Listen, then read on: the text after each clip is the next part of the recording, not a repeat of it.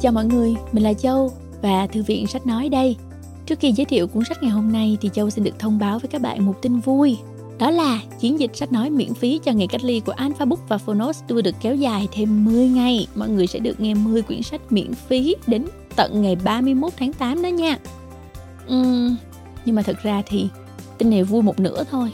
Một nửa thì tụi mình vẫn hơi buồn bởi vì tụi mình đã mong là khi mà chiến dịch nghe sách miễn phí kết thúc cũng là lúc mọi thứ được trở lại bình thường. Chúng ta có thể đi làm đi học trở lại với đời sống hàng ngày. Nhưng mà chưa được à, vì lệnh giãn cách được kéo dài cho nên là tụi mình mới quyết định kéo dài cái việc nghe sách ra. Thôi thì mình hy vọng là với sự chia sẻ này từ phonos thì các bạn sẽ có thêm một việc gì đó để làm trong những ngày ở nhà. Mà rất ý nghĩa là nghe sách nè um, và ngoài ra thì các bạn sẽ cảm thấy uh, tươi vui tích cực và chúng ta sẽ cùng nhau bình an đi qua tất cả mọi chuyện các bạn nhé. Ok cuốn sách ngày hôm nay cho muốn giới thiệu với mọi người nghe thử cũng nằm trong chiến dịch này đó là tỷ phú bán giày của tác giả Tony Shea. Đồng thời ông là CEO lừng danh của công ty Zappos rất tiếc là Tony Shea đã qua đời vào tháng 11 năm 2020 chỉ 2 tuần trước khi bước sang tuổi 47 dù vậy, tinh thần khởi nghiệp cùng đam mê cháy bỏng của anh với công việc kinh doanh vẫn truyền cảm hứng rất mạnh mẽ cho nhiều bạn trẻ. Tỷ phú bán giày không phải là một cuốn sách dạy cách làm giàu tuần tự theo các bước 1, 2, 3. Cũng không hẳn là cuốn sách chỉ dẫn bí quyết kinh doanh hay nghệ thuật quản lý, mà đó là hành trình tìm ra chân lý của hạnh phúc, đam mê và lợi nhuận.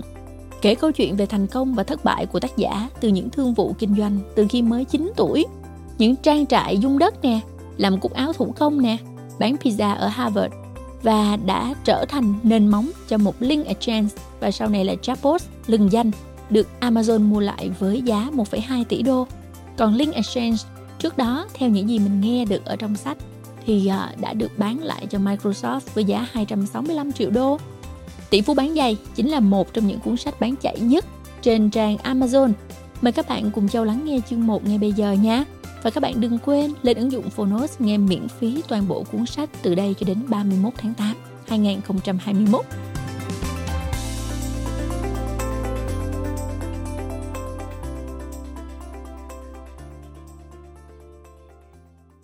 Bạn đang nghe từ Phonos.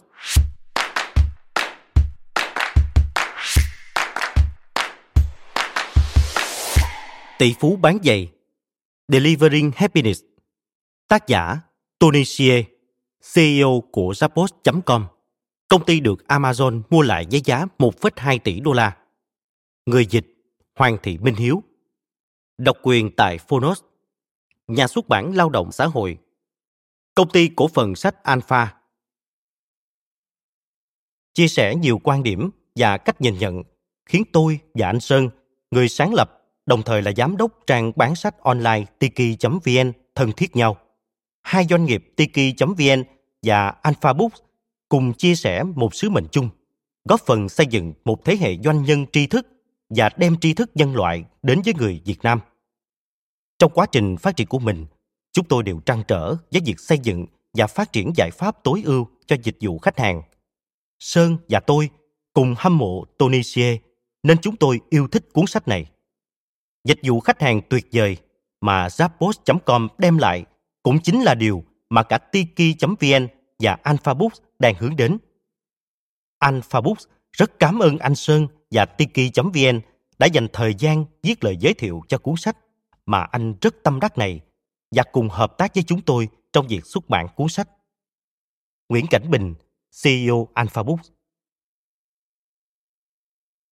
Lời giới thiệu Nếu bạn đang tìm kiếm một cuốn sách dạy làm giàu, trở thành tỷ phú với một, hai, ba bước, thì có lẽ cuốn sách này sẽ khiến bạn thất vọng. Nếu bạn muốn một cuốn sách chỉ dẫn những bí quyết kinh doanh, nghệ thuật quản lý, thì cuốn sách này cũng không hẳn sẽ cho bạn một đáp án dễ dàng. Tuy nhiên, nếu bạn không tìm kiếm sự dễ dàng trong cuộc sống, và đôi lúc vẫn thường tự hỏi, thành công là gì? Hạnh phúc là gì? Kế tiếp sẽ là gì? Mình đang làm việc cực lực để làm gì? Thì hãy cầm cuốn sách này và bắt đầu chuyến hành trình tìm ra chân lý của hạnh phúc, đam mê và lợi nhuận của tác giả.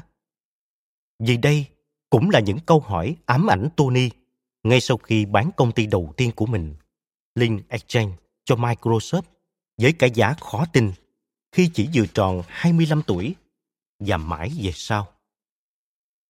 Dĩ nhiên, những câu hỏi trên sẽ không được trả lời dưới dạng hỏi đáp.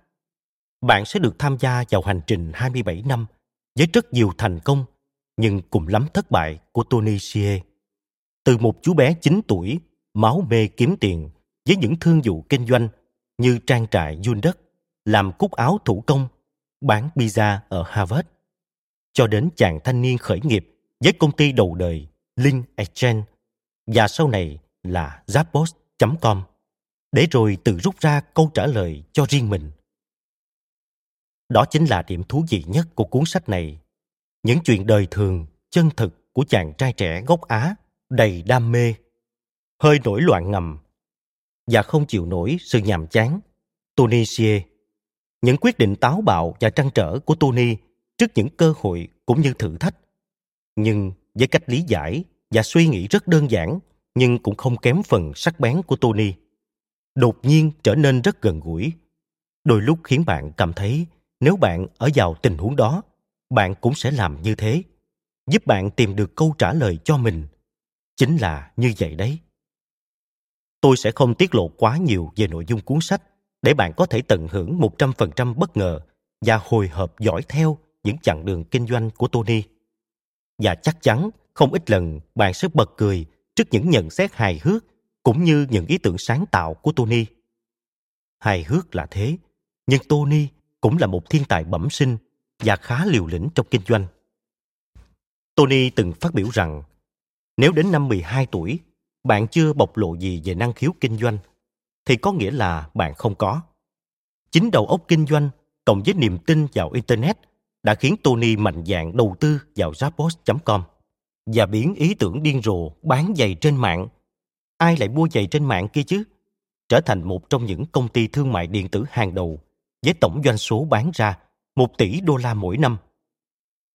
Và được Amazon mua lại với giá 1,2 tỷ đô la vào năm 2009 bí quyết là gì vậy cực kỳ đơn giản và có lẽ ai cũng biết đem đến dịch vụ tốt nhất khiến khách hàng không chỉ hài lòng mà còn ngạc nhiên đến mức gặp ai cũng suýt xoa giới thiệu về Zappos.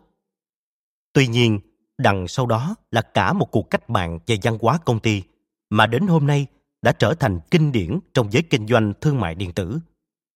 Với quan điểm, văn hóa công ty chính là thương hiệu và chỉ những nhân viên hết lòng với công việc mới có thể mang lại dịch vụ tốt nhất cho khách hàng. Tony đã đưa ra một hệ thống tuyển dụng, đào tạo và chính sách công ty cực kỳ cụ thể, nhưng cũng vô cùng táo bạo và phá cách, nhằm xây dựng một môi trường mà ai cũng vui vẻ, nhiệt huyết và sẵn sàng làm những điều khác người. Có những ví dụ nổi tiếng về dịch vụ khách hàng và văn hóa công ty của Zappos đã được nhắc nhiều trên báo chí như chính sách cho đổi sản phẩm trong 365 ngày miễn phí giao hàng và trả hàng, sẵn sàng trả 2.000 đô la cho bất kỳ ai muốn nghỉ việc. Nhưng trong cuốn sách này, Tony còn đề cập và phân tích rất nhiều ý tưởng độc đáo khác tại Zappos mà ít người biết, khiến cho cuốn sách trở thành một kho ý tưởng kèm bản đồ kho báu cho những ai quan tâm đến việc xây dựng văn hóa doanh nghiệp vui vẻ, độc đáo cũng như dịch vụ khách hàng xuất sắc. Có phản bác cho rằng rất khó để chứng minh liệu văn hóa công ty có phải là yếu tố chủ chốt mang lại thành công cho Zappos hay ngược lại. Vì Zappos thành công nên mới có được văn hóa doanh nghiệp vững mạnh. Tuy nhiên, có một điều không thể chối cãi mà chúng ta sẽ cảm nhận được trong cuốn sách này là đam mê kinh doanh cháy bỏng trong mọi việc làm, trong từng câu chữ. Chính niềm đam mê đó đã giúp Tony và những người cộng sự kiên trì đưa Zappos qua những thời điểm tưởng chừng như không còn con đường nào khác ngoài phá sản. Khi mọi nhà đầu tư đều quay lưng, quyết liệt dốc toàn bộ tài sản cá nhân, bán nhà để duy trì sự hoạt động của công ty, để chứng minh với cả thế giới rằng họ đã sai khi không tin vào Zappos và đội ngũ.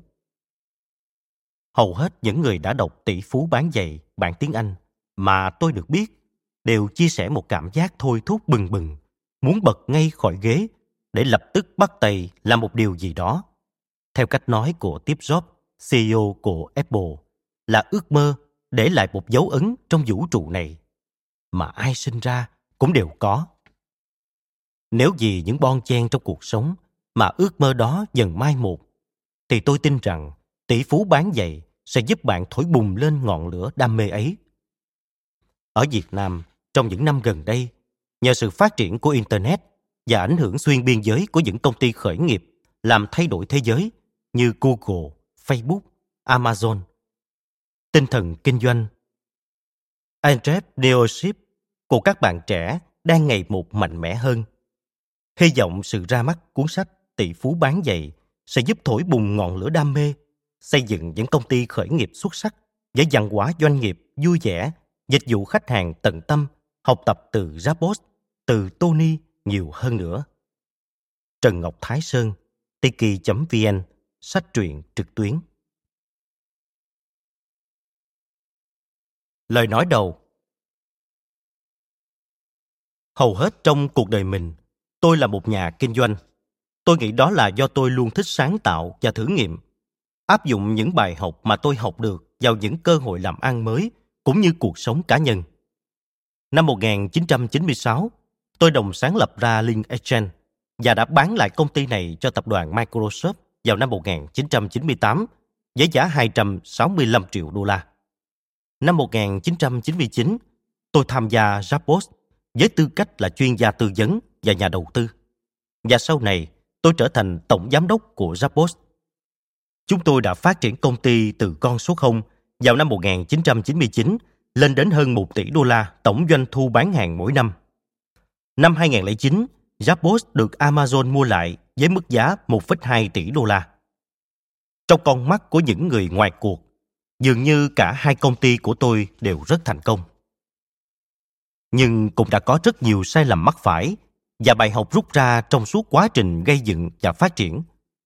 Rất nhiều triết lý cũng như cách thức tiếp cận của tôi được đúc kết từ những trải nghiệm trong quá trình trưởng thành. Tôi cũng là một độc giả đam mê đọc sách. Ở Zappos, chúng tôi luôn khuyến khích nhân viên đọc sách trong thư viện công ty để phát triển cả nhân cách lẫn năng lực chuyên môn. Rất nhiều cuốn sách đã ảnh hưởng tới tư duy của những người ở Zappos và giúp chúng tôi gặt hái thành công như ngày hôm nay. Tôi viết cuốn sách này để giúp mọi người tránh mắc phải những sai lầm như tôi. Tôi cũng hy vọng cuốn sách sẽ thúc đẩy các bạn trẻ thành lập doanh nghiệp cũng như khuyến khích các doanh nhân muốn thách thức lối suy nghĩ thông thường và tạo ra những con đường riêng dẫn tới thành công. Kết cấu của cuốn sách Cuốn sách được chia thành 3 phần. Phần 1 có tựa đề Lợi nhuận, bao gồm những câu chuyện về quá trình trưởng thành và con đường đến với Zappos của tôi. Một số chuyện kể về những cuộc phiêu lưu đầu tiên của tôi với tư cách là một nhà kinh doanh. Nhiều câu chuyện khác kể lại việc khi còn nhỏ tôi đã chống lại những kỳ vọng của cha mẹ như thế nào. Phần 2, lợi nhuận và đam mê, có tính định hướng kinh doanh nhiều hơn, gồm rất nhiều triết lý sống quan trọng mà chúng tôi đã tin tưởng và áp dụng tại Zappos. Tôi cũng chia sẻ một số email và tài liệu quốc tế mà hiện nay chúng tôi vẫn đang sử dụng. Phần 3 có tựa đề Lợi nhuận, đam mê và mục tiêu. Nó phát họa tầm nhìn của chúng tôi tại Zappos để đưa mọi thứ phát triển lên một tầm cao mới và hy vọng bạn cũng sẽ làm được như chúng tôi. Cuốn sách này không phải là những trang sử đầy đủ về Zappos hay bất cứ doanh nghiệp nào tôi từng làm trước đây. Nó cũng không phải là một cuốn tiểu sử toàn diện về tôi. Về cơ bản, tôi không nhắc tới những người đã đóng góp hay có vai trò quan trọng trong cuộc đời tôi. Nếu tôi có nhắc đến, thì điều đó cũng chỉ nhằm giúp độc giả có thể theo dõi và nhớ được nội dung cuốn sách. Cuốn sách này đưa ra những điểm nổi bật của hành trình khám phá cách thức tìm kiếm hạnh phúc trong sự nghiệp kinh doanh và cuộc sống của tôi. Cuối cùng, khi đọc cuốn sách này, có thể bạn sẽ nhận thấy một số câu chữ không hoàn hảo về mặt ngữ pháp tiếng Anh, ngoài trừ những cống hiến của bên thứ ba cho cuốn sách này. Điều đặc biệt là tôi đã viết cuốn sách này mà không hề sử dụng nghệ thuật chấp bút. Tôi không phải là một nhà văn chuyên nghiệp và trong nhiều trường hợp, tôi cố tình làm những việc có thể sẽ khiến các giáo viên ngôn ngữ ở phổ thông của mình khó chịu. Chẳng hạn như kết thúc một câu bằng một giới từ. Tôi làm như vậy một phần vì muốn lối viết văn phản ánh được cách nói thông thường của tôi. Một phần để chọc tức những người thầy dạy ngôn ngữ phổ thông của mình, những người tôi thật sự tôn trọng. Tuy tôi không sử dụng nghệ thuật chấp bút, nhưng có rất nhiều người đã ở bên cạnh giúp đỡ tôi bằng những phản hồi, gợi ý và khuyến khích. Tôi rất cảm ơn họ vì những đóng góp này. Sẽ không có đủ chỗ để liệt kê hết những người đã hỗ trợ tôi, nhưng tôi đặc biệt muốn gửi lời cảm ơn tới Jen Lim, người bạn thân và là một bộ não dự phòng tuyệt vời. Cô là người quản lý và tổ chức trong suốt quá trình làm ra toàn bộ cuốn sách, là người chủ chốt không thể thiếu của cuốn sách, từ thời điểm bắt đầu cho đến khi hoàn tất. Cô cũng là người đã thu thập và giúp hiệu đính những đóng góp của mọi người. Một số được tôi liệt kê trong cuốn sách này và còn rất nhiều đóng góp khác được tôi nhắc đến tại trang web deliveringhappinessbooks.com. Tìm kiếm con đường cho bản thân. Ồ, tôi tự nhủ. Căn phòng chật kín người. Tôi đứng trên sân khấu trong buổi gặp mặt nhân viên, nhìn xuống đám đông 700 nhân viên của Zappos đang đứng dưới và vỗ tay tán thưởng. Rất nhiều người trong số họ thậm chí cứ để mặc những giọt nước mắt hạnh phúc lăn dài trên khuôn mặt. 48 giờ trước, chúng tôi thông báo với thế giới rằng Amazon sẽ mua lại Zappos. Với phần còn lại của thế giới, đó hoàn toàn là vấn đề tiền bạc. Nhan nhãn những tiết báo ấn tượng như Amazon mua Zappos với giá 1 tỷ đô la, cuộc thu mua lớn nhất trong lịch sử Amazon. Hay, người ta kiếm được gì từ thương vụ Zappos? Tháng 11 năm 1998, Link Exchange, công ty do tôi đồng sáng lập, đã được tập đoàn Microsoft mua lại với giá 265 triệu đô la chỉ sau 2 năm rưỡi hoạt động. Và bây giờ, tháng 7 năm 2009, trong vai trò là CEO của Zappos, tôi vừa thông báo rằng Amazon sẽ mua lại Zappos ngay sau lễ kỷ niệm 10 năm thành lập. Thương vụ chính thức được diễn ra vài tháng sau đó. Thông qua giao dịch chứng khoán và tiền mặt với giá trị cổ phiếu ở mức 1,2 tỷ đô la vào ngày đóng cửa phiên giao dịch. Trong cả hai trường hợp trên, các vụ giao dịch có vẻ giống nhau. Cả hai công ty đều tạo ra 100 triệu đô la mỗi năm. Nhìn bề ngoài, dường như lịch sử đã lặp lại, chỉ khác ở quy mô lớn hơn. Nhưng hoàn toàn không phải như vậy. Toàn bộ nhân viên công ty đều có mặt trong căn phòng này. Chúng tôi biết rằng vấn đề không chỉ là tiền bạc. Chúng tôi đã cùng nhau gây dựng một doanh nghiệp kết hợp giữa lợi nhuận, niềm đam mê và mục tiêu. Và chúng tôi biết rằng đó không chỉ đơn thuần là việc gây dựng một doanh nghiệp, đó còn là việc xây dựng một phong cách sống mang đến hạnh phúc cho tất cả mọi người, trong đó có cả chính chúng tôi. Thời gian dường như ngừng lại tại khoảnh khắc tôi đứng trên sân khấu này. Lòng nhiệt tình và cảm xúc của mọi người trong khán phòng làm tôi nhớ lại lần đầu tham gia buổi nói chuyện với nhân viên 10 năm về trước. Cái thời khắc tôi đã chứng kiến hàng nghìn người say mê nhảy múa hết mình trong những điệu nhạc du dương.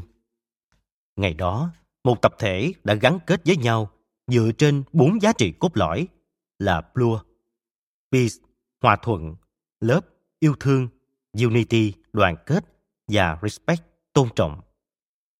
Ở Zappos, chúng tôi đã đạt được 10 giá trị cốt lõi do chính mình tạo ra. Những giá trị đó đã giúp chúng tôi gắn kết với nhau và cũng chính là những yếu tố quan trọng trên con đường dẫn chúng tôi đến khoảnh khắc ngày hôm nay.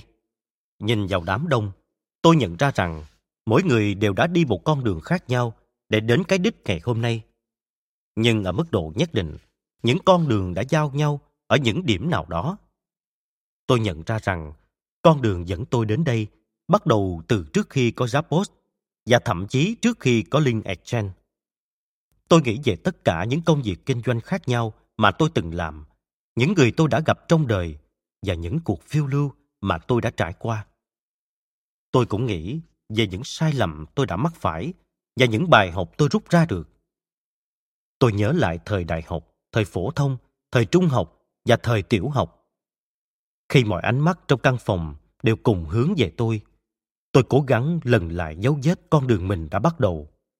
Tôi đã thực hiện một hành trình ngược thời gian trong tâm trí để tìm ra câu trả lời cuộc đời tôi cứ hiện dục lướt qua trước mắt tôi vậy chẳng biết là tôi có đang khóc hay không tôi bị ám ảnh về việc phải tìm ra câu trả lời. Và tôi biết tôi phải làm điều đó ngay lúc này. Trước khi lòng nhiệt tình trong căn phòng lắng xuống, trước khi thời gian lại tiếp tục trôi, tôi chẳng biết tại sao nữa. Tôi chỉ biết rằng tôi cần biết con đường của mình bắt đầu từ đâu. Và cuối cùng, trước khi hiện thực quay trở lại và thời gian bắt đầu trôi, tôi đã tìm ra câu trả lời. Con đường của tôi bắt đầu từ một trang trại run đất Phần 1. Lợi nhuận Chương 1. Hành trình kiếm tìm lợi nhuận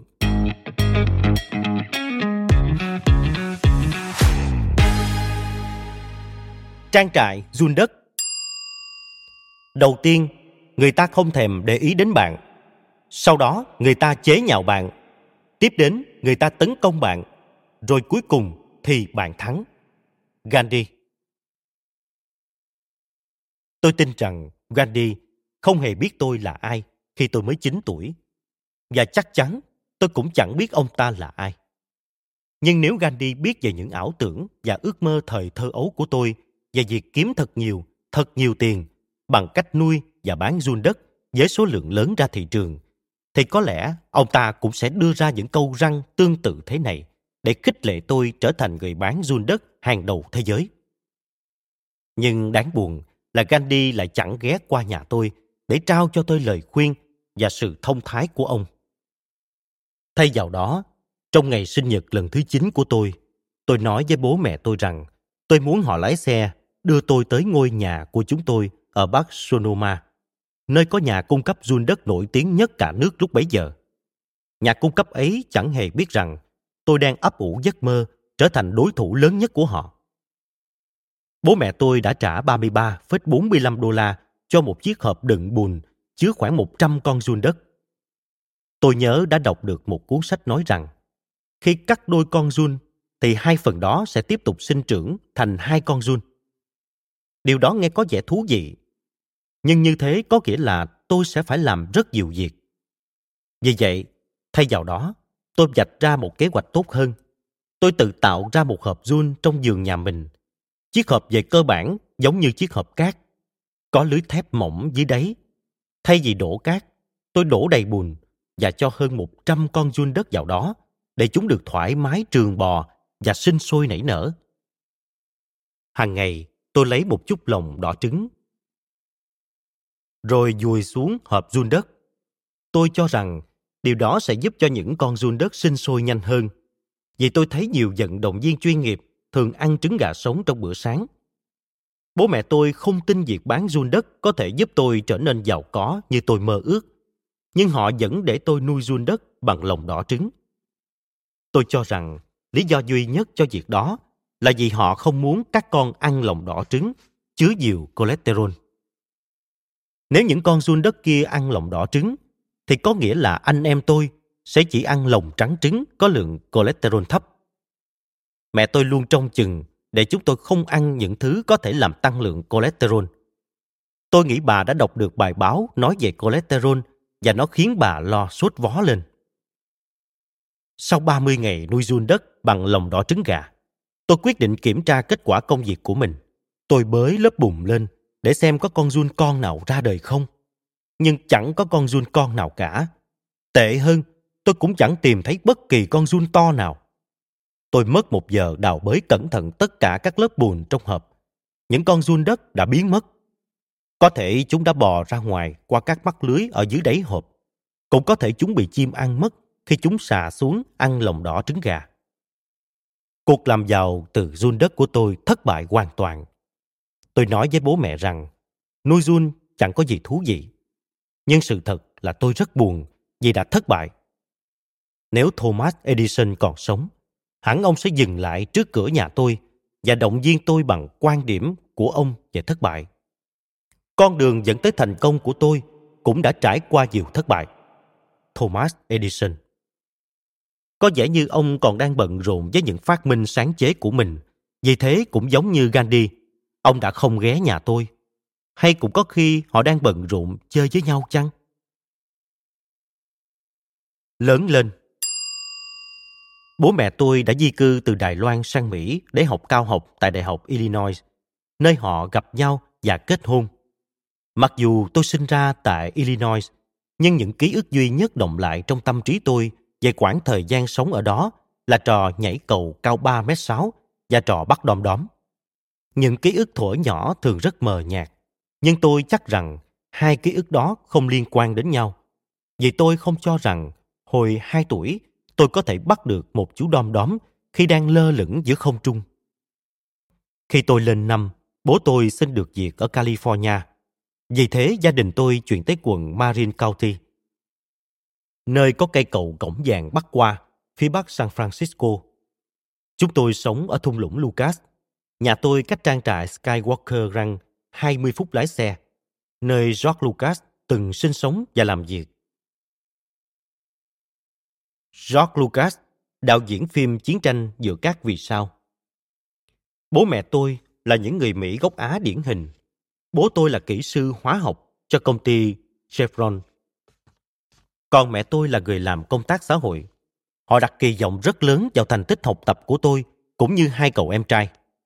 Andy, kém tôi 2 tuổi, và 4 năm sau khi chúng tôi chuyển tới California, cậu em út David của tôi ra đời.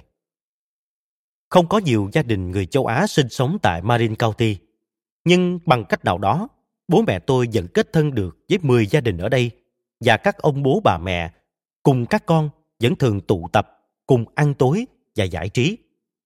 Những đứa trẻ thì xem tivi, còn các ông bố bà mẹ thì tụ tập trong phòng khách và trò chuyện rôm rã về thành tích của con mình. Đó là một nét văn hóa của người châu Á. Thành tích của con cái được các bậc phụ huynh sử dụng như một thước đo thành công và địa vị của mình. Chúng tôi giống như những quân bài trong tay các bậc cha mẹ vậy. Theo các bậc cha mẹ người châu Á, thành tích được chia thành ba loại khác nhau. Loại một là các thành tích học tập, có học hàm, học vị cao, được tặng thưởng hay được xã hội công nhận. Đạt được điểm sát cao hay có tên trong đội tuyển toán của trường. Điều quan trọng nhất của tất cả những loại thành tích này là con em họ sẽ ghi danh vào trường đại học nào. Harvard là trường đại học mang lại quyền khoe con tối thượng.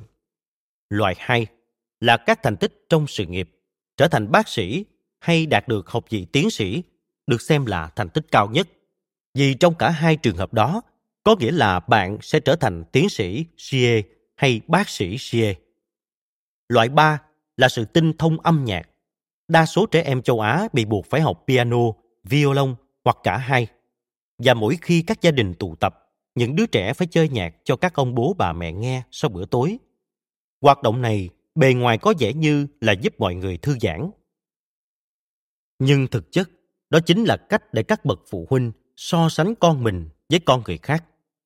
Bố mẹ tôi cũng giống như những ông bố bà mẹ châu Á khác, rất nghiêm khắc trong việc nuôi dạy tôi để chiến thắng trong cả ba loại thành tích trên. Tôi chỉ được xem TV một tiếng mỗi tuần, đạt điểm A trong tất cả các môn học là điều hiển nhiên và tôi phải luyện các bài thi sát suốt những năm học trung học và phổ thông. Sát là bài thi chuẩn phải làm vào năm cuối phổ thông, điều kiện để vào đại học. Nhưng bố mẹ tôi muốn tôi sớm chuẩn bị cho kỳ thi đó khi tôi mới chỉ học lớp 6. Ở trường trung học, tôi chơi bốn loại nhạc cụ, piano, violon, kèn và trống. Trong suốt những năm học này, tôi phải tập luyện mỗi loại nhạc cụ 30 phút, từ thứ hai đến thứ sáu, và một tiếng vào thứ bảy và chủ nhật. Suốt mùa hè, tôi đã phải tập luyện một tiếng mỗi ngày cho mỗi loại nhạc cụ. Đến nỗi tôi tin rằng đó chính là hình phạt tàn ác nhất cho những đứa trẻ muốn được hưởng thụ phần nghỉ trong nghỉ hè. Nhưng tôi đã tìm ra một cách để vẫn có thể tận hưởng những ngày nghỉ cuối tuần và kỳ nghỉ hè. Tôi thức dậy rất sớm, từ 6 giờ sáng, trong khi bố mẹ vẫn còn đang say giấc. Tôi đi xuống nhà, nơi đặt chiếc đàn piano. Rồi thay vì chơi piano thật sự, tôi bật băng ghi âm bài nhạc tôi đã chơi từ trước. Đến 7 giờ, tôi trở lên phòng mình, khóa cửa lại và bật băng ghi âm một tiếng tôi tập violon. Không phải chơi đàn nên tôi có thời gian rảnh để đọc tạp chí Boy Life. Và chắc bạn có thể hình dung, Thầy giáo dạy piano và violon của tôi không thể hiểu tại sao tôi chẳng hề tiến bộ chút nào. Có lẽ họ cho rằng tôi là một học sinh chậm tiến. Còn với tôi, tôi không hiểu việc học cách chơi những loại nhạc cụ này sẽ mang lại lợi ích gì. Hy vọng mẹ tôi không nổi điên lên khi đọc được những dòng này. Có lẽ tôi nên trả lại cho bà khoản tiền bà đã đầu tư cho việc học piano và violon của tôi. Gia đình tôi, đặc biệt là mẹ, vẫn luôn hy vọng tôi sẽ học trường y hoặc sẽ lấy được bằng tiến sĩ. Họ tin rằng giáo dục chính thống là điều quan trọng nhất. Nhưng với tôi, 20 năm đầu đời được chạch sẵn dường như quá kiểm soát và ngột ngạt. Tôi chỉ quan tâm tới việc kinh doanh và nghĩ ra nhiều cách để kiếm tiền. Khi tôi lớn lên, bố mẹ tôi luôn bảo tôi không phải lo nghĩ gì về tiền, chỉ cần tập trung vào học hành. Họ hứa sẽ chi trả toàn bộ học phí cho đến khi tôi trở thành bác sĩ hoặc tiến sĩ. Họ cũng hứa sẽ mua bất cứ loại quần áo nào tôi muốn. Thật may mắn cho họ là tôi chẳng hứng thú gì với thời trang nên chẳng bao giờ tôi xin tiền mua quần áo. Tôi luôn mơ mộng tới việc kiếm tiền. Vì với tôi, tiền sẽ mang lại sự tự do để làm bất cứ điều gì mình muốn trong quãng đời còn lại. Có công ty riêng cũng đồng nghĩa là tôi được thoải mái sáng tạo và sống theo cách tôi muốn. Tôi đã tổ chức nhiều đợt bán hàng tồn kho cũ trong nhà xe suốt thời tiểu học. Khi tôi đã bán hết những thứ đồ bỏ đi của bố mẹ, tôi hỏi bạn bè xem liệu họ có thứ đồ gì muốn bán không. Chúng tôi tập hợp những thứ đó lại và pha nước chanh bán kèm. Ý tưởng của chúng tôi là, ngay cả khi mọi người không mua gì, thì ít nhất chúng tôi cũng vẫn bán được nước chanh cho họ. Chúng tôi đã kiếm được tiền từ việc bán nước chanh, chứ không phải từ những món hàng lặt vặt kia. Ở trường trung học, tôi lại tìm cách khác để kiếm tiền. Tôi tìm được công việc giao báo, nhưng tôi nhanh chóng nhận ra rằng công việc này chính là cách các tờ báo địa phương lách luật lao động trẻ em. Sau khi tính toán, tôi thấy mình chỉ kiếm được có 2 đô la mỗi giờ. Tôi bỏ việc giao báo và quyết định tự làm bản tin. Mỗi bản tin sẽ dày 20 trang, gồm những câu chuyện tôi viết, những trò giải đố ô chữ và truyện cười. Tôi in bản tin trên nền giấy vàng cam sáng, đặt tên là The Gobbler, gà trống Tây, và bán với giá 5 đô la. Tôi đã bán được 4 bản cho bạn bè ở trường.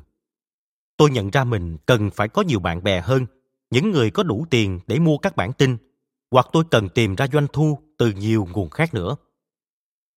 Vì thế, khi đi cắt tóc, tôi đưa cho chú thợ cắt tóc một tờ The Grobler và hỏi liệu chú có muốn mua cả trang quảng cáo của kỳ tới với giá 20 đô la hay không? Khi chú ấy đồng ý mua, tôi biết mình có thể làm điều gì đó hơn thế. Tất cả những gì tôi cần làm là phải bán được thêm 4 trang quảng cáo nữa để có 100 đô la. Số tiền tôi chưa từng nhìn thấy trong đời. Đầy tự tin sau vụ làm ăn đầu tiên, tôi tới các cửa hiệu ngay cạnh hiệu cắt tóc và hỏi liệu họ có muốn đăng quảng cáo trên tờ bản tin sắp tới của tôi hay không. Tờ tạp chí sẽ làm cả nước choáng váng.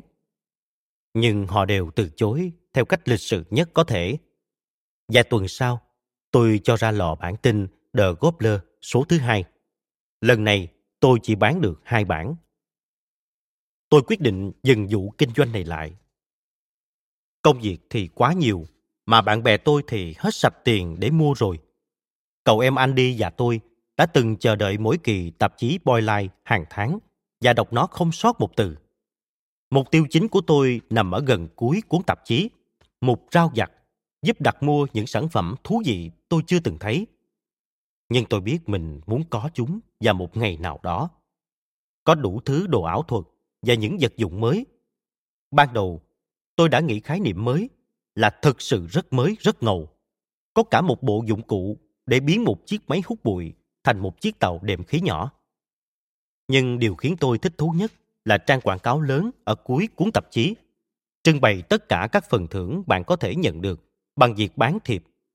Nghe có vẻ rất đơn giản, chỉ đi dạo quanh nhà hàng xóm, bán thiệp Noel, loại thiệp mà ai cũng cần, kể cả tôi, dành thật nhiều điểm và đổi điểm lấy cái dáng trượt hay một thứ đồ chơi nào đó tôi chưa từng có và giờ rất muốn có. Vì thế, tôi quyết định đặt mua một số thiệp và một cuốn catalog. Lúc này vẫn là kỳ nghỉ hè, nên tôi có rất nhiều thời gian để gõ cửa từng nhà và chào hàng. Điểm dừng chân đầu tiên là nhà hàng xóm ngay cạnh nhà tôi. Tôi đưa cho bà chủ nhà cuốn catalog có tất cả các mẫu thiệp Noel. Bà ấy trả lời tôi rằng, bây giờ mới là tháng 8, còn lâu bà mới cần đến thiệp Noel. Tôi nghĩ bà ấy đúng. Tôi thật ngu ngốc khi đi bán thiệp Noel vào tháng 8. Thế nên, đó cũng chính là điểm dừng chân cuối cùng của tôi. Tôi trở về nhà, cố gắng nghĩ ra một ý tưởng kinh doanh nào đó, ít yếu tố mùa vụ hơn. Ở trường tiểu học, tôi có một người bạn thân tên là Gustav. Chúng tôi thường làm mọi việc cùng nhau, tụ tập ở nhà và diễn kịch cho các bậc phụ huynh xem, dạy cho nhau những ngôn ngữ bí mật và mật mã và đến nhà nhau ngủ lại mỗi tuần. Mỗi lần tôi đến nhà Gustav chơi, cậu ta lại cho tôi mượn một cuốn sách có tên là Free Stuff for Kids, tạm dịch đồ miễn phí cho trẻ. Đó là cuốn sách tuyệt nhất từ trước đến giờ. Trong đó có hàng trăm vật dụng miễn phí hoặc có giá dưới một đô la mà trẻ em có thể đặt hàng, bao gồm bản đồ miễn phí, giấy dán tường giá 50 xu hoặc những sản phẩm dùng thử. Để có được một sản phẩm, bạn phải viết một bức thư bỏ trong phong bì và gửi đến một địa chỉ. Theo tôi được biết, đó là phong bì có dán địa chỉ riêng. Ngay cả đối với những sản phẩm có giá dưới một đô la, bạn cũng phải làm như vậy. Gustav và tôi đã xem hết lượt cuốn sách và đặt hàng tất cả các vật dụng mà chúng tôi thấy hấp dẫn. Sau 10 phút đứng chào bán thiệp Noel, tôi trở về nhà, đọc lại những mục phân loại trong cuốn tạp chí Boyline và nhìn thấy một bộ dụng cụ làm khuy áo có giá 50 đô la. Bộ dụng cụ đó sẽ giúp bạn biến bất cứ một tấm hình hoặc một mẫu giấy nào thành một chiếc khuy áo sơ mi. Giá để làm một chiếc khuy là 25 xu. Tôi bước tới giá sách, lục ra tất cả những cuốn sách đã mượn của Gustav từ những năm trước nhưng chưa trả lại cậu ấy. Rồi tôi tìm xem trong những cuốn sách đó có viết về công ty nào từng bán khuy áo làm từ ảnh chưa. Chẳng có công ty nào cả. Với tâm trạng vô cùng hứng khởi, tôi đánh máy một bức thư gửi tới nhà xuất bản của cuốn sách, giờ rằng tôi là một doanh nghiệp sản xuất khuy áo và muốn xuất hiện trong lần xuất bản năm tới của cuốn sách. Để việc giả giờ này giống thật hơn, tôi đã thêm vài ký hiệu dep.fsfk vào địa chỉ thư của mình. FSFK là mật mã của tôi cho cụm từ Free Stuff for Kids, vật dụng miễn phí cho trẻ em. Điều kiện của tôi là bọn trẻ phải gửi một bức hình, một phong bì ghi sẵn địa chỉ nhà và một đô la. Tôi sẽ làm một chiếc khuy áo từ tấm hình và gửi lại cho chúng bằng chiếc phong bì đã ghi sẵn địa chỉ. Tôi lãi 75 xu cho mỗi đơn đặt hàng. Hai tháng sau, tôi nhận được hồi âm của nhà xuất bản. Họ nói rằng đề nghị của tôi đã được chọn để xuất hiện trong cuốn sách kỳ tới. Tôi nói với bố mẹ rằng tôi đã đặt mua bộ dụng cụ làm khuy áo với giá 50 đô la, cộng thêm 50 đô la nữa cho các phụ tùng. Và tôi sẽ trả lại tiền cho bố mẹ sau 100 đơn đặt hàng đầu tiên. Tôi không cho rằng bố mẹ tôi tin vào lời hứa đó.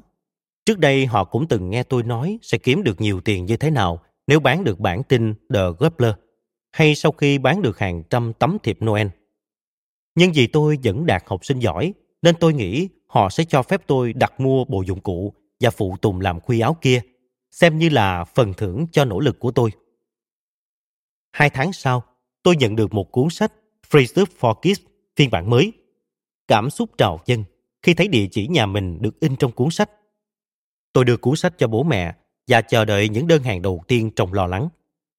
Người đưa thư luôn đi trên một con đường quen thuộc.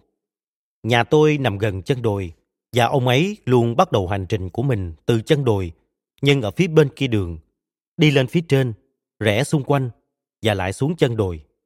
Vì thế mỗi lần nghe thấy tiếng xe của người đưa thư ở phía bên kia đường, tôi biết rằng 20 phút sau, người đưa thư sẽ đi đến nhà tôi. Tôi đứng chờ sẵn ở bên ngoài để nhận thư. Thông thường, thư sẽ đến vào khoảng 1 giờ 36 phút chiều. Hai tuần sau khi cuốn sách xuất bản, tôi nhận được đơn hàng đầu tiên. Tôi hồi hộp mở phong bì ra.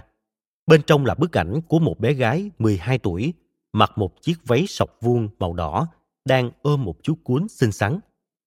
Quan trọng hơn cả là bên trong còn có tờ một đô la. Tôi đã có vụ làm ăn đầu tiên.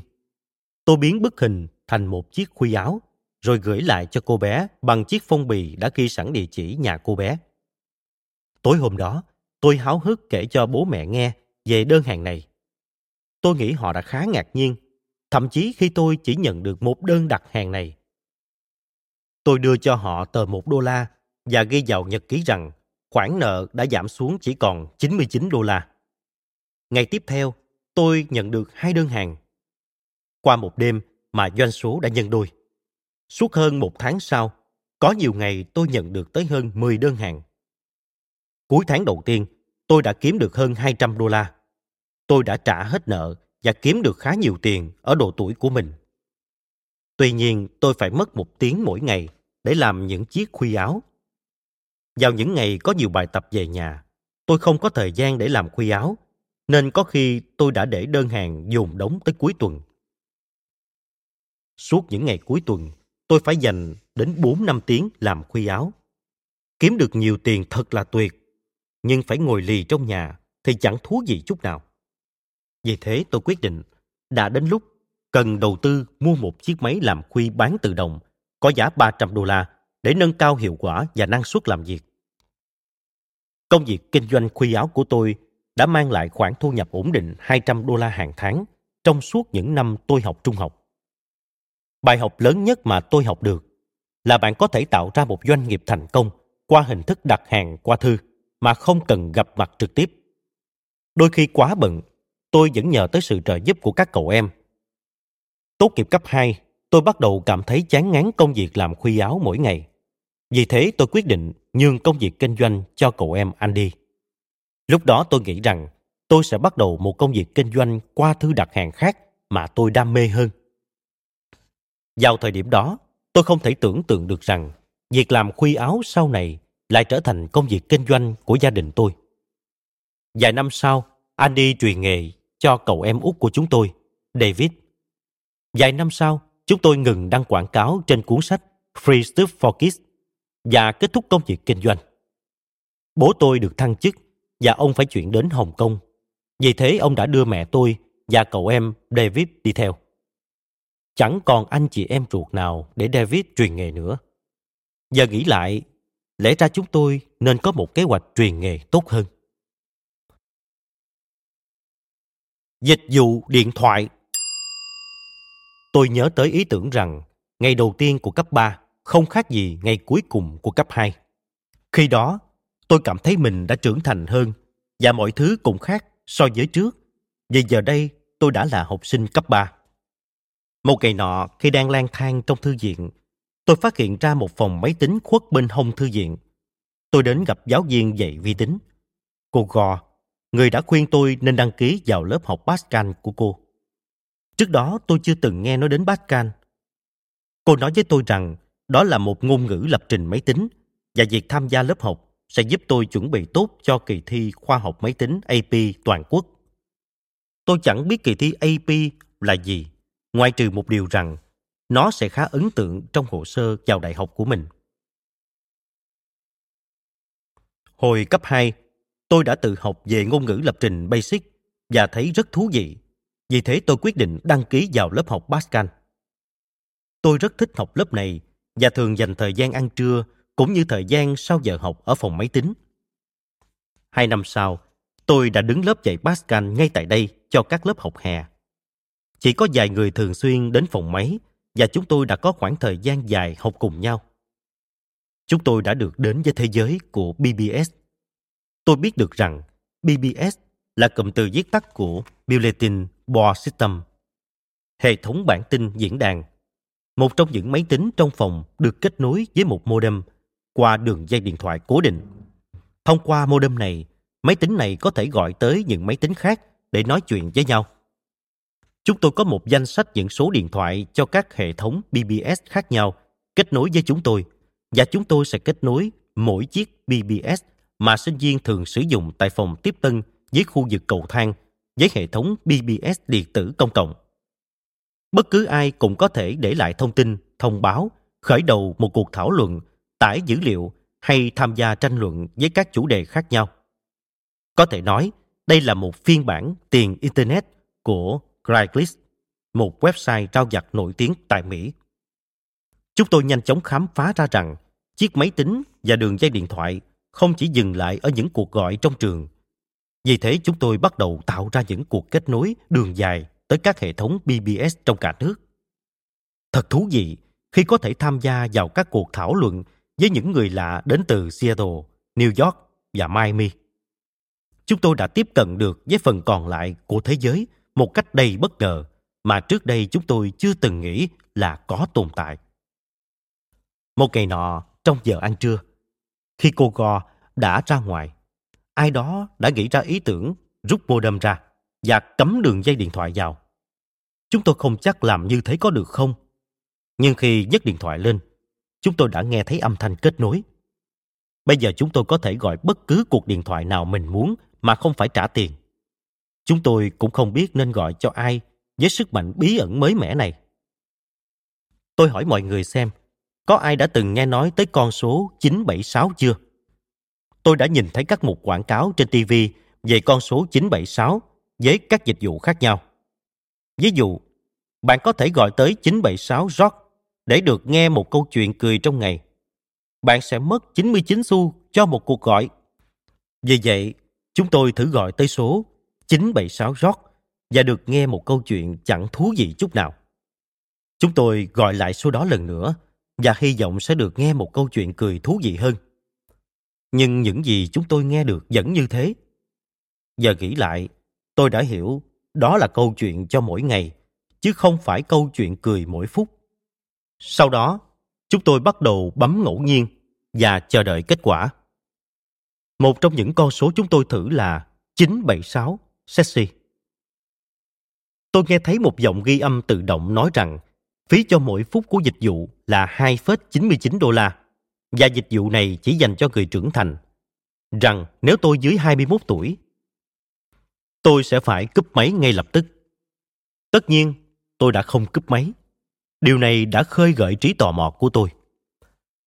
Một phụ nữ trả lời điện thoại và bắt đầu nói chuyện với tôi bằng một giọng khêu gợi. Anh yêu, anh có đang thấy ham muốn tình dục không? Hiển nhiên, điều này thú vị hơn hẳn việc kết nối thông qua máy tính tới những người sử dụng BBS ở New York. Một thế giới hoàn toàn mới hiện ra trước mắt tôi. À có. Tôi trả lời bằng chất giọng trầm nhất có thể. Đột nhiên, giọng nói khêu gợi kia bắt đầu trở nên đều đều khó chịu, gợi cho tôi nhớ tới giọng nói của cô giáo địa lý từng phạt tôi vì vào lớp muộn. Anh đã qua 21 tuổi rồi chứ? Cô ta hỏi tôi đầy nghi ngờ. Chắc giọng nói của tôi chưa đủ độ trầm. Tuổi dậy thì thật là một giai đoạn rắc rối trong đời. Tôi hít một hơi dài. Ồ, tất nhiên rồi. Tôi trả lời đầy tự tin. Ồ, được thôi. Vậy anh sinh năm nào? Tôi hoàn toàn bất ngờ. Hiển nhiên tôi đã không thể tính nhẩm đủ nhanh để lừa cô ta. Hết đường rồi. 21 năm trước! Và nhanh chóng cúp máy. Chúng tôi cùng cười nghiêng ngã. Vài phút sau, chúng tôi tính toán lại và luyện nói thật sự tin rằng chúng tôi sinh năm 1966. Chúng tôi muốn chắc chắn rằng chúng tôi sẽ không phạm phải bất cứ sai lầm nào trong những cuộc gọi tiếp theo. Suốt vài tuần sau, nhóm chúng tôi lại tập hợp tại phòng máy tính suốt giờ ăn trưa và tiếp tục gọi tới số 976 Sexy.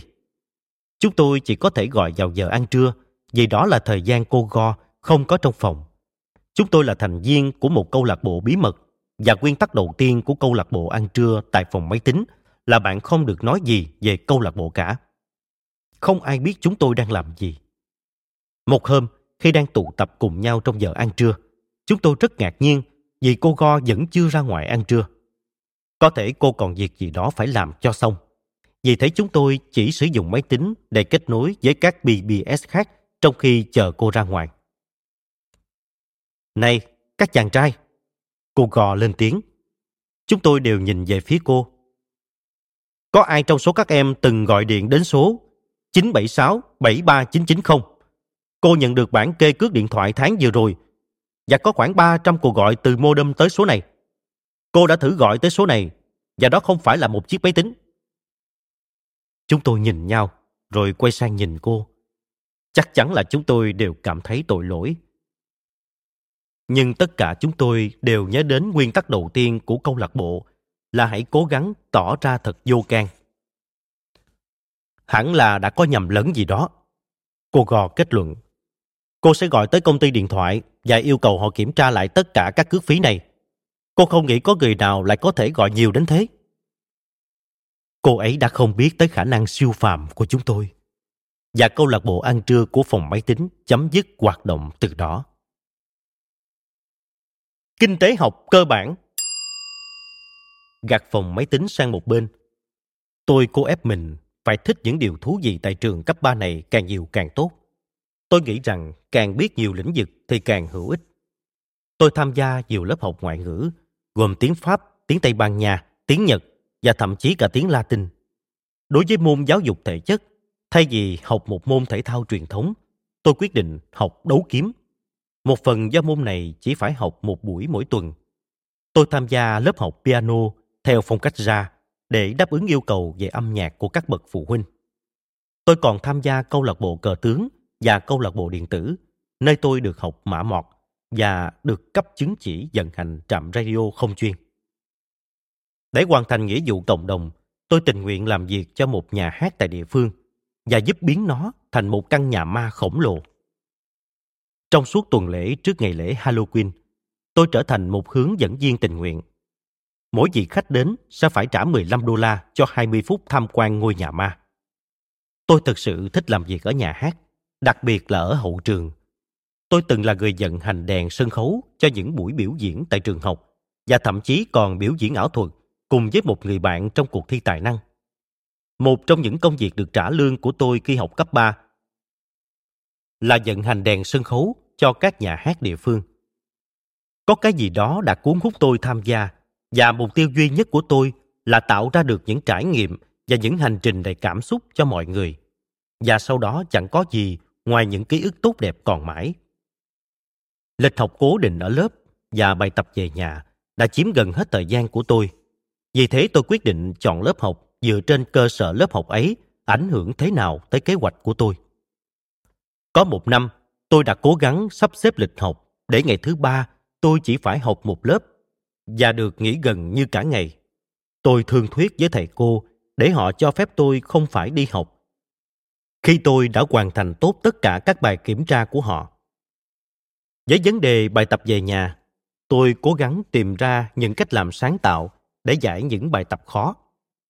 Khi học về Shakespeare, một trong những nhiệm vụ của chúng tôi là phải sáng tác một bài sonnet. Một bài sonnet gồm 14 dòng viết theo thể thơ 5 tiết nhịp amber. Nghĩa là mỗi dòng sẽ có những âm tiết được nhấn và không nhấn thay phiên nhau, đồng thời phải tuân theo những quy luật nhịp điệu nhất định. Tất cả dường như quá khó đối với tôi. Vì thế tôi quyết định sẽ chỉ nộp 14 dòng mã mọt thay cho những dòng thơ, là những dấu chấm và những dòng kẻ luân phiên nhau. Tùy thuộc vào tâm trạng của giáo viên, tôi biết hoặc tôi sẽ được điểm A, hoặc sẽ được điểm F. May thầy, giáo viên của tôi đã quyết định cho tôi một điểm A cộng. Tôi nghĩ đó là khi tôi học được rằng ngay cả ở trường học, đôi lúc cũng nên mạo hiểm và suy nghĩ vượt ra ngoài khuôn khổ. Một trong những kỷ niệm không vui vẻ gì ở trường cấp 3 của tôi là khi tôi bị đổ tội lấy trộm thẻ ăn trưa của một bạn nào đó. Thẻ đó tương đương với thẻ tín dụng cho những bữa ăn ở căng tin. Tôi không biết vì sao thẻ ăn trưa của người khác lại nằm trong túi mình. Tôi đoán rằng có thể hôm qua cô Thu Ngân đã vô tình đưa nhầm thẻ ăn trưa của ai đó cho tôi. Dù là thế nào đi nữa thì tôi vẫn phải đứng trước hội đồng xét xử, giống như một ban hội thẩm gồm có thầy hiệu trưởng và một vài thầy cô trong khoa. Tôi được cho cơ hội biện hộ cho mình. Nhưng tôi thật sự không biết biện hộ thế nào vì tôi không hiểu tại sao chiếc thẻ ăn trưa đó lại nằm trong túi mình. Thay vào đó, tôi bước vào phòng hội thẩm với niềm tin mù quáng rằng lẽ phải sẽ ủng hộ tôi khi tôi nói ra sự thật. Và đó chính xác là điều tôi đã làm. Nhưng thực tế chẳng ai tin tôi cả và tôi bị đình chỉ học một ngày. Tôi đã phải trả giá cho một tội lỗi mà mình không hề gây ra tôi đã rút ra được một bài học từ trải nghiệm này rằng đôi khi chỉ sự thật thôi chưa đủ và cách trình bày sự thật cũng quan trọng như sự thật. Trở trêu thầy, phương châm của trường tôi là cái đẹp là chân lý, chân lý là cái đẹp. Dựa theo bài Ode on Grecianum, thơ ca ngợi cái lư Hy Lạp cổ của Kit.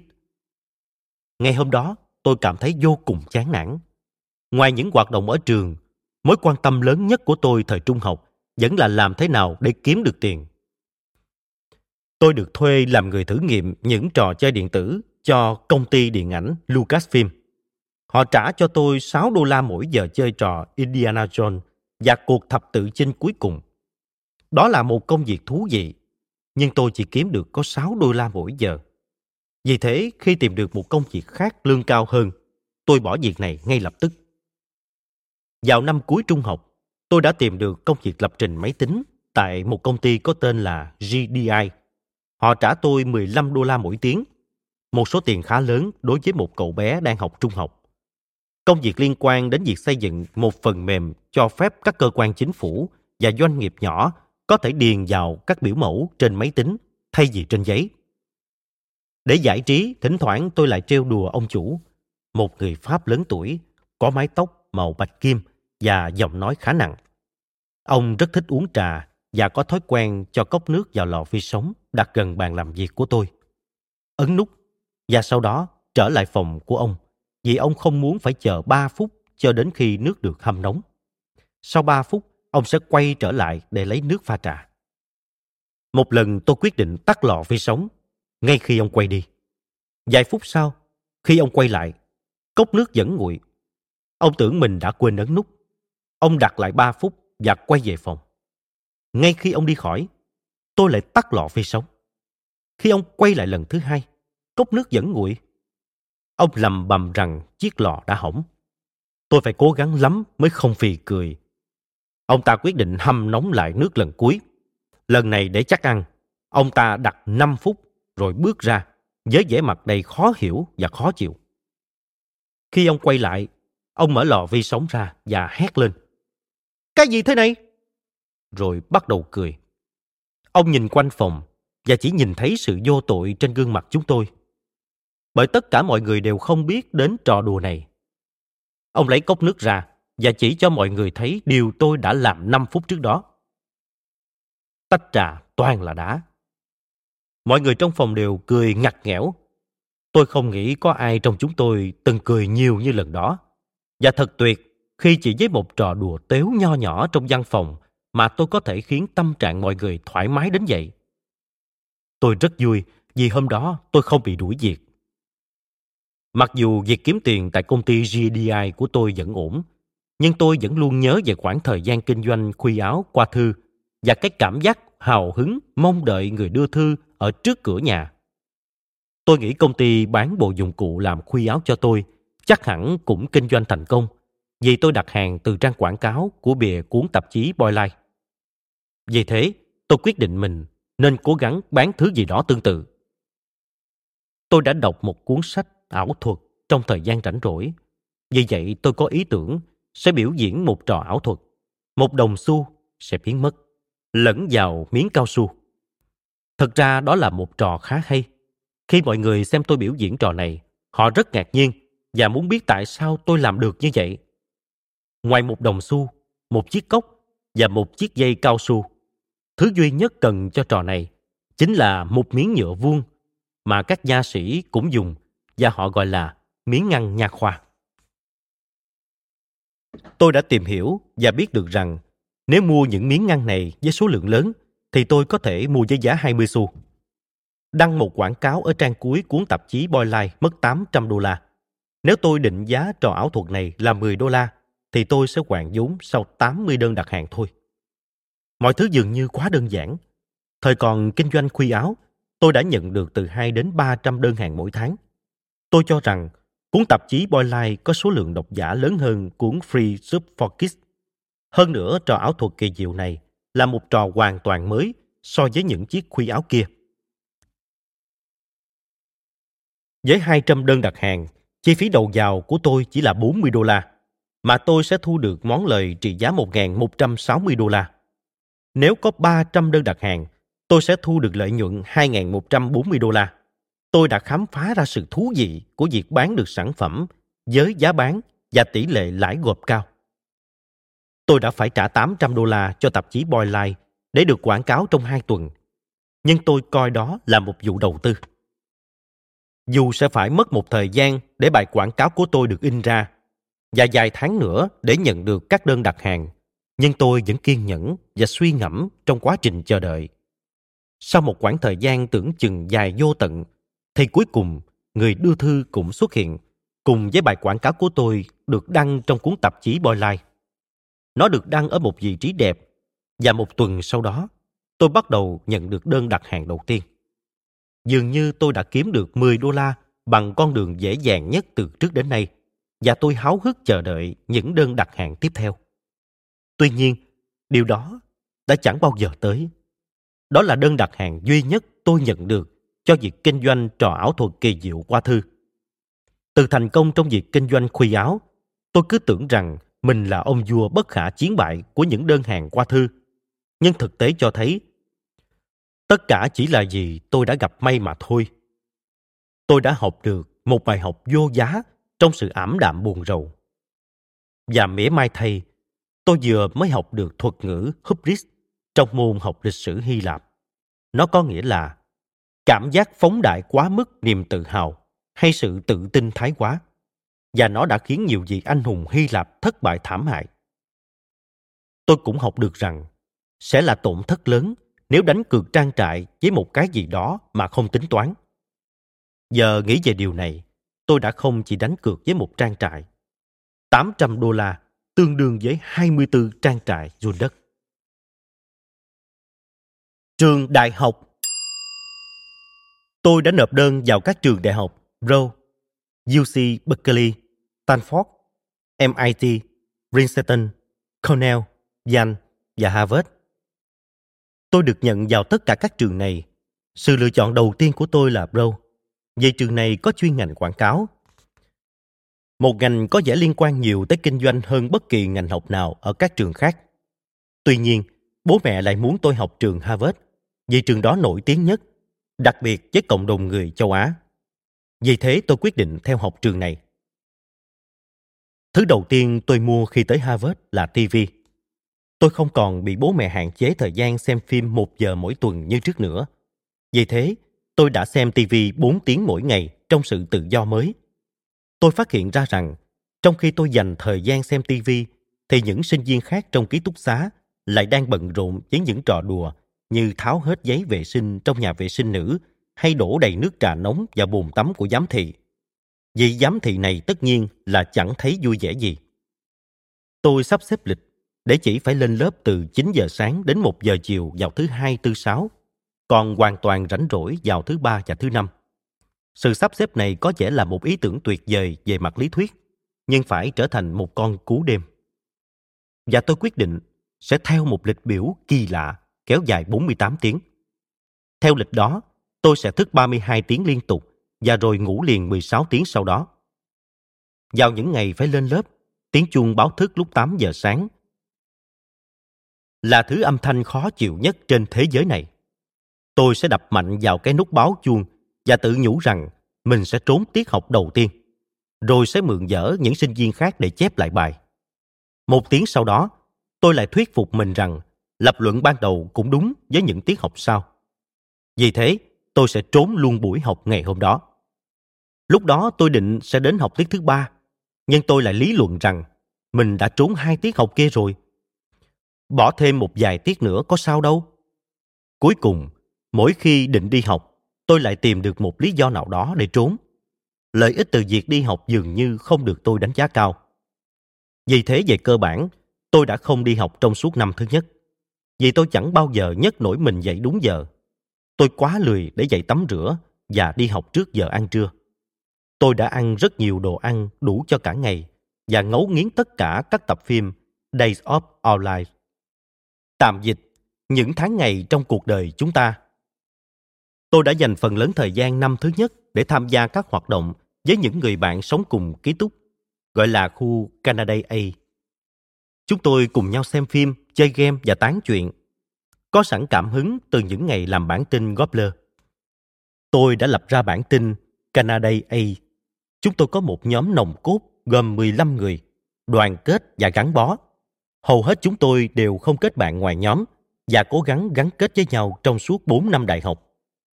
Giống như hồi học phổ thông. Tôi cố gắng kiếm nhiều tiền nhất có thể khi học đại học. Ít mà vẫn đạt được số điểm cao. Tôi tham gia một số lớp học như ngôn ngữ ký hiệu kiểu Mỹ, ngôn ngữ học và tiếng quan thoại. Tôi vẫn nói chuyện với bố mẹ bằng thứ tiếng này. Để hoàn thành các môn điều kiện cốt yếu, tôi đã ghi danh vào một lớp học về kinh thánh. Tin tốt lành là môn học này không có bài tập về nhà và cũng chẳng chấm điểm, nên tôi đã chẳng bao giờ đến lớp. Tin xấu là việc xếp loại của tôi dựa vào bài thi cuối kỳ. Nhưng tôi lại chẳng chuẩn bị gì cho nó. Vì chẳng bao giờ tôi mở bất cứ cuốn sách bắt buộc phải đọc nào trong suốt khóa học. Tôi nghĩ rằng kỹ năng tôi được mài dũa nhiều nhất trong trường chính là kỹ năng trì hoãn. Hai tuần trước khi làm bài thi cuối kỳ, giáo sư phát một danh sách gồm hàng trăm chủ đề có thể sẽ là bài kiểm tra. Chúng tôi được thông báo rằng năm trong số những chủ đề này sẽ được lựa chọn ngẫu nhiên cho bài kiểm tra và chúng tôi phải viết một vài đoạn văn về những chủ đề đó. Trong vòng hai tuần, tôi không có cách nào đọc hết tất cả các cuốn sách được yêu cầu đọc trong cả một học kỳ và tôi cũng chẳng sợ bị trượt môn học. Nhưng có câu, cái khó ló cái khôn. Ở Harvard, chúng tôi có thể sử dụng máy tính để đăng nhập vào những nhóm tin điện tử Electronic News Groups, tương tự như hệ thống bản tin điện tử BBS mà tôi từng kết nối thời trung học. Tôi gửi một tin nhắn tới các nhóm tin điện tử và mời tất cả các sinh viên Harvard cũng học lớp kinh thánh kia tham gia vào một cuộc nghiên cứu quy mô lớn chưa từng thấy vì điều này sẽ rất thiết thực. Đối với những người quan tâm, tôi sẽ giao cho mỗi người nghiên cứu kỹ lưỡng ba trong số hàng trăm chủ đề có thể sẽ được lựa chọn. Sau đó, mỗi người sẽ gửi qua email cho tôi những đoạn văn họ viết về ba chủ đề có thể là đề bài trong kỳ thi cuối kỳ. Tôi tổng hợp bài viết của họ, photo, đóng lại thành tập, rồi bán với giá 20 đô la mỗi tập. Bạn chỉ có thể mua một tập nếu bạn đã đóng góp vào đó ba chủ đề. Khi tin nhắn được gửi đi, có rất nhiều người quan tâm. Vì thế tôi nhận được rất nhiều câu trả lời cho mỗi chủ đề từ những sinh viên khác nhau. Chẳng cần phải đọc bất cứ cuốn sách nào hay tự viết. Tôi vẫn có được những bài nghiên cứu đầy đủ nhất từ trước đến nay và mọi người cũng nhận thấy nó thật hữu ích. The Crimson, tờ báo của trường chúng tôi, đã viết một bài về kinh nghiệm của nhóm nghiên cứu thực tiễn này. Còn tôi thì hoàn thành rất tốt bài thi cuối kỳ. Tôi đã khám phá ra sức mạnh của nguồn lực đám đông, crowdsourcing. Là từ ghép của từ grow và outsourcing, là một mô hình kinh doanh mà người khởi xướng đặt niềm tin vào quần chúng, những người có khả năng tìm ra những giải pháp cho các vấn đề một cách sáng tạo nhất. Theo truyền thống, một công việc sẽ được giao cho một người hay một tổ chức để thực hiện. Crowdsourcing là hình thức giao công việc đó cho một cộng đồng hoặc một nhóm người thông qua một lời kêu gọi để tất cả có thể cùng đóng góp thực hiện công việc đó. Tôi còn làm nhiều việc khác trong năm thứ nhất đại học. Tôi tham gia vào cộng đồng làm phim, kiếm tiền bằng cách trình chiếu các bộ phim tại các giảng đường đại học rồi bán vé cho sinh viên. Tôi đến thăm trang trại của một người bạn. Ban ngày thì học cách dắt sữa, đến tối thì bị ngã và phải khâu vết thương trên cầm khi cố học trượt băng. Tôi không chắc việc dắt sữa bò hay mấy mũi khâu trong phòng cấp cứu, cái nào đáng sợ hơn. Tôi giành được vé xem buổi hòa nhạc đầu tiên trên đài phát thanh địa phương và xem buổi biểu diễn của U2 trong tour Zoo TV của họ. Tôi làm nhiều việc khác nhau trong trường, bao gồm việc phụ bếp cho các đám cưới hoặc phục vụ ở quầy rượu. Sau khi đã hoàn thành 4 tiếng học tại Harvard Bartending School và lấy được chứng chỉ Mixology, tôi cũng tham gia nhiều công việc lập trình máy tính khác nhau, bao gồm những việc làm cho hội sinh viên trường Harvard, làm việc tại công ty Spinnaker Software và tham gia khóa thực tập mùa hè tại Microsoft. Một trong những công ty tôi đã làm là BBN, nơi đã phát triển công nghệ mà sau này trở thành xương sống của mạng Internet. BBN đã ký hợp đồng với các cơ quan chính phủ. Vì thế tôi phải trải qua một cuộc kiểm tra nhân thân để có được bậc bí mật, thấp hơn, tối mật một bậc. Dường như mức độ bảo mật của chính phủ quá cao, đến nỗi phải phân loại tên của chúng tôi như thế này. Phần lớn công việc của tôi tại BBN là vào trong một căn phòng lớn và tách biệt với bên ngoài với mức độ bảo mật rất cao, thể hiện ở huy hiệu điện tử và những mã số bí mật để đi qua những cánh cửa khác nhau. Tôi không được phép mang bất cứ thứ gì ra ngoài căn phòng này, đặc biệt là những thiết bị điện tử hay bất cứ dữ liệu truyền thông điện tử nào khác. Một mùa hè, tôi quyết định băng qua con sông nối liền Cambridge và Boston để khám phá thành phố này. Tôi lang thang qua những địa điểm du lịch của Boston, đến thăm Guardian Angel, thiên thần hộ mệnh, tổ chức có nhiệm vụ ngăn ngừa và chống lại tội ác. Tôi quyết định trở thành thành viên của tổ chức này trong vài tháng với công việc tuần tra hệ thống tàu điện ngầm và các ngõ hẻm của Boston. Tên của tôi trong tổ chức là Bí mật. Ban đầu tôi nghĩ rằng đó là vì tôi từng nhắc tới công việc bí mật của tôi tại các tổ chức chính phủ. Nhưng sau đó tôi biết được rằng một trong những thành viên kỳ cựu của tổ chức muốn đặt tên cho tôi là Bí mật Trung Hoa cổ đại. Suốt những năm học đại cương và chuyên ngành ở đại học, tôi nhận thấy mình đã liên tục bỏ lỡ công việc kinh doanh. Vì thế tôi đảm nhiệm việc quản lý Quincy House Grill, một khu ăn uống nằm dưới tầng trệt của ký túc xá Quincy House. Tòa nhà này có khoảng 300 sinh viên sinh sống. Và Quincy House Grill là nơi sinh viên tụ tập chơi bóng và ăn đêm. Một trong những người bạn cùng phòng với tôi, Sanjay, phụ trách quán cùng tôi. Chúng tôi chịu trách nhiệm lên thực đơn và định giá, đặt hàng từ các nhà cung cấp, thuê nhân viên và thường xuyên tự chuẩn bị đồ ăn. Vào thời gian đó, thành phố ra chỉ thị cấm mở những quán ăn nhanh gần các trường đại học. Vì thế tôi phải đi tàu điện ngầm đến trạm gần nhất có cửa hàng McDonald.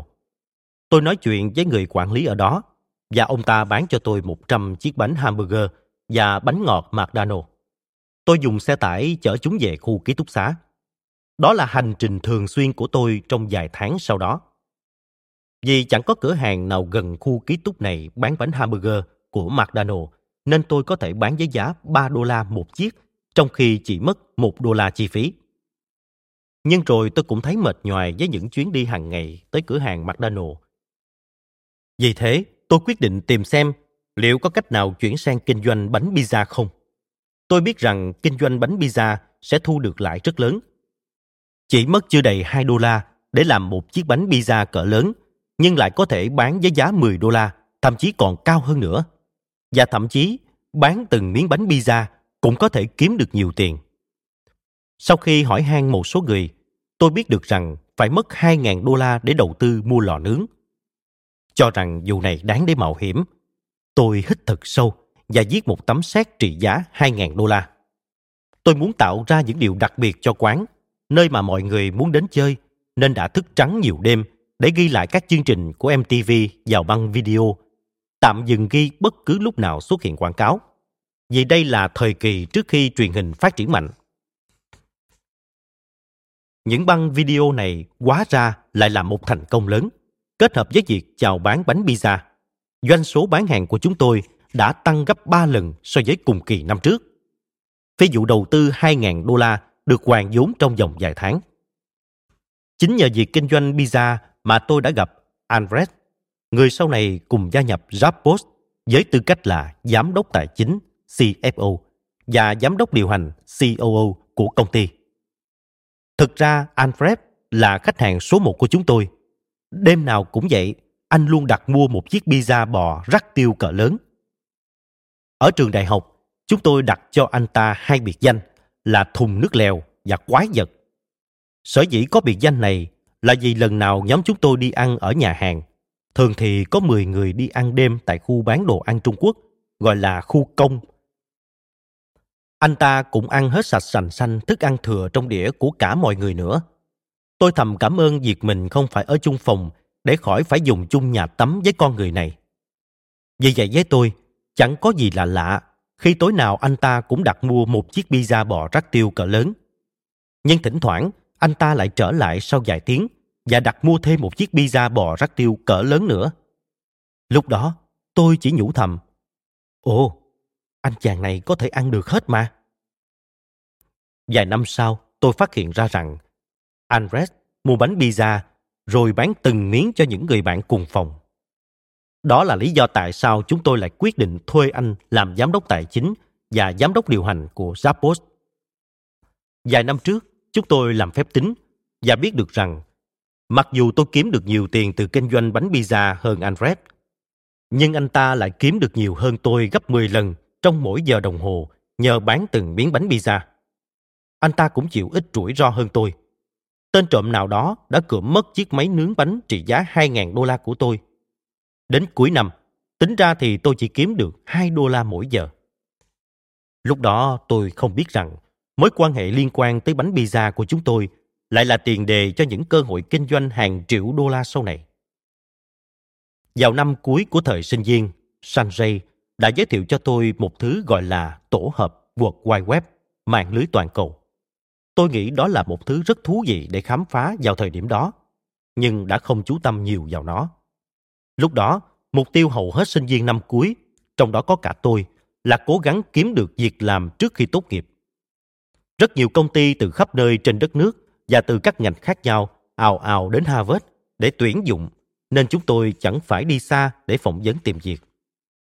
Rất nhiều bạn cùng phòng tôi đã nộp đơn vào ngân hàng hay những công việc tư vấn quản trị, những công việc được xem là ngon. Với tôi, những việc này thật nhàm chán và tôi đã nghe đâu đó rằng thời gian làm việc của những vị trí này kéo dài tới 16 tiếng một ngày. Vì vậy, Sanjay và tôi quyết định nộp đơn vào các công ty công nghệ. Mục tiêu của tôi là tìm được một công việc lương cao. Tôi không quan tâm đến chức danh cụ thể của công việc đó là gì, công ty nào tôi sẽ làm việc, nền văn hóa của công ty đó như thế nào, hay tôi sẽ sống ở đâu. Tôi chỉ quan tâm đến việc đó là một công việc lương cao và không phải làm nhiều. Cảm ơn bạn đã lắng nghe podcast Thư viện Sách Nói. Tải ngay ứng dụng Phonos để nghe trọn vẹn sách nói của kỳ này bạn nhé. Hẹn gặp lại bạn trong các podcast sau.